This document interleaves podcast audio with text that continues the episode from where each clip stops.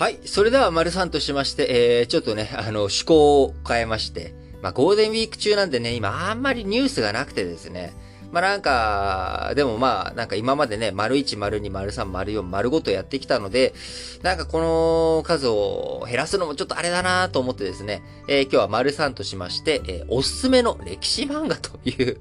ことをね、ちょっと、いや、ニュースでもなんでもないやないかと、新聞解説でもなんでもないじゃないかということですけれども、あの、文化面もね、あの、一応新聞解説 新聞で取り上げられてるわけじゃないですけど、と。で、なんでこんなことを思ったかというと、えー、今日5月1日じゃないですか。えー、日経新聞のね、一番裏面、えー、最終面のところにいつもあのー、私の履歴書っていうのを毎月、あのー、著名人の方が、あ連載しているんですけれども、えー、今回ですね、あのー、5月1日から里中真知子先生、えー、ですかね。失礼、今ちょっとね、あのー、止まっちゃ、間違え、止めちゃいましたけれども、里中真知子先生が、えーと、書いていただくということで、里中真知子先生といったらですね、やっぱり天上の虹、あの、持統天皇物語ということ、これがね、ライフワークにされている方でもありますし、えー、非常にね、その、面白い漫画を書いていらっしゃる先生でもあるので、よしよし、他にもね、面白い漫画あるよね、とか、あそれをね、ちょっと紹介したいなと思いまして、えー、今日ちょっと、こんな時間を設けておりますが、まあ、あのー、面白い歴史漫画ってね、すごいいっぱいあるし、皆さんもあのー、好みがあるあるので、決してね、僕が面白いと思うこと、これがね、本当に皆さんが面白いと思うかっていうのは別の話ではありますけれども、あの、まあ、あの、紹介ということで聞いていただければと思います。あとは、あのー、僕が紹介する歴史漫画はあくまでも歴史漫画なので、史実に基づいてるかどうかっていうのはもう、許してください。別に史実関係ないっていうものね、あの、設定として面白いとかね、えー、そういったものもご紹介しますので、ということで、えー、やっぱりね、あの、歴史漫画といったら、この人を避けては通れないということで、えー、横山光輝先生の、僕は、あの、まあ、三国志とかね、えー、全部面白いんですけれども、えー、僕がお勧めしたいのは、四季。えー、全15巻。これがね、またね、紙のね、カバーもいいんですよね。えー、僕が小学校6年生の時にたまたま、あ書店で見つけてですね、そこからもうむさぼり、えー、むさぼりより読んで、えー、聞きました。えー、四季。えー、横山光輝さんの四季。え、中国の歴史書、芝仙が書いたね、最初の聖史とされている四季。えー、こちら、あ全15巻ありますので、もしね、あのー、電子書籍とかでも販売しておりますので、えー、ゴールデンウィーク中読みたい、えー、な、なんかあ、読むもの欲しいなっていう方はね、ぜひ読んでいただければということ。えー、そして次がですね、やっぱこの人も外せないですよね、女性漫画家、歴史って言ったら、池田理代子先生。ベルサイユのバラでね、もうこれ、衝撃ですよね。僕、小学校3年生とかかな？あの、友達の父親とか家族がね、みんな仲のいい、あのー、友達の女の子の家でみんなで、えー、夕飯食べてる時に、その子の本棚に、えー、ベルサイユのバラがあって、何これって言って、ね、読ませてもらったのがね、初めてだったんですけど、その時ね、リボンの騎士も隣にあったんですけど、あのー、所得大使、いや、じゃない、あの、池田理代子先生のベルサイユのバラ。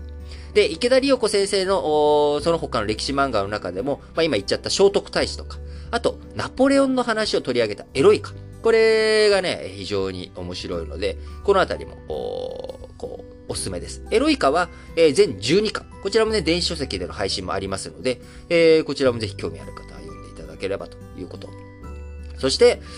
あともっと大御所になっちゃいますけど、手塚治虫先生のブッダ。ああ、これもね、面白い。歴史、まあ、これを歴史漫画というのかっていうと、ちょっとあれですけれども、まあ、いや、僕の中ではですね、非常に大好きな漫画です。ブッダ。全14巻。えー、こちらもね、電子書籍で配信されております。ということで、あ、基本的にもうね、あの、電子書籍で配信されてる皆さんがね、えー、この、えー、お休み中にパッと手に入れるようなあものをご紹介と。いうことですけれども。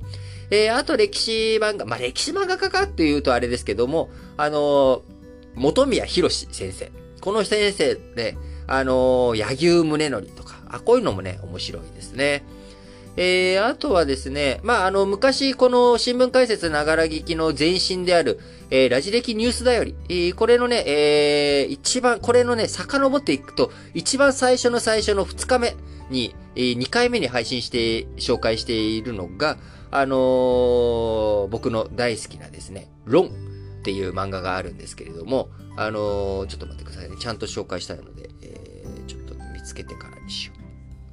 う。だった。えー、村上元香先生のですね、論っていう、竜っていう漫画があるんですけども、えー、こちら時代背景としては、あのー、大正末期から、昭和戦前のね、あの、日中戦争、こちらのあたりを取り上げている話で、まあ、日本国内から、あ中国、満州と、こういったところを行きまくるっていう、こう、なかなかね、えー、面白い漫画で。これまたね、あの、描写、その歴史背景というか、その時代の人々の、えー、こう、雰囲気とか、そういったものを、あの、描写していて、すごく、その描写が好きでですね、僕、年一ぐらいで読み直している漫画ですね。えこちらはちょっと長くて、え1巻から42巻まで、全42巻の作品になっています。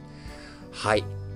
えー、このあたりがですね、僕の好きな漫画ですけれども、まあ、最近あと、紹介したことあの、知り合いにね、聞かれて紹介したことのある漫画が、まあ、ビンランドサガとか、あこちらはね、まだ終わってないんですよね。ビンランドサガまだ終わってないので、えー、こう、終わってないんですけども、結構いい感じのところまで、その気になるところを超えていくっていうところまではできているので、あの、こちらもぜひ読んでいただければと思いますし、えー、もう終わりが見えないという意味ではですね、ヒストリエ1巻から11巻まで出ておるんですけど、これ古代ギリシャの、えー、とか、古代オリエント世界の話なんですけれども、全然進まないと。もう作者がね、えー、進めてくれていないと。僕はハンターハンターよりも、このヒストリエが、あもっとね、早く、こう進んで、えー、完結を、完結を期待している漫画という意味では、ヒストリエというものですけれども、あるいはポエニ戦争を取り扱ったアドアストラ。あこのあたりもね、えー、マイナーどころって言ったら作者に失礼かもしれないですけれども、あのー、世間一般でそんなに有名じゃない漫画ですけれども、非常に面白い漫画ですね。えー、アドアストラは1巻から13巻まで、えー、となっておりますと。いうことで、まだまだ他にもね、面白い歴史漫画いっぱいあるんですけれども、あ終わってない漫画でね、もう一個だけ、えー、ちょっとお伝えしておきたいのが、あのー、どこだ？あったあったあったあったあった。えー、タイトルがね、覚えられないんですけども、夢の雫、黄金の鳥かごということで、これはね、オスマン帝国を取り扱ったあ漫画、藤原千恵さん。今ね、16巻まで出ております。えー、とか、王天の門とかもね、まだ終わってない漫画だと面白いなと思いますけれども、皆さんのね、おすすめの歴史漫画、あ、これ面白いよ、リトンこれ知ってる？とか、えー、そういったことがある方はですね、ぜひ、えー、あのー、Google フォーム、エピソード概要欄にね、あの、Google フォームのリンク貼っておりますので、そこからあ僕にね、ぜひ教えていただければと思います。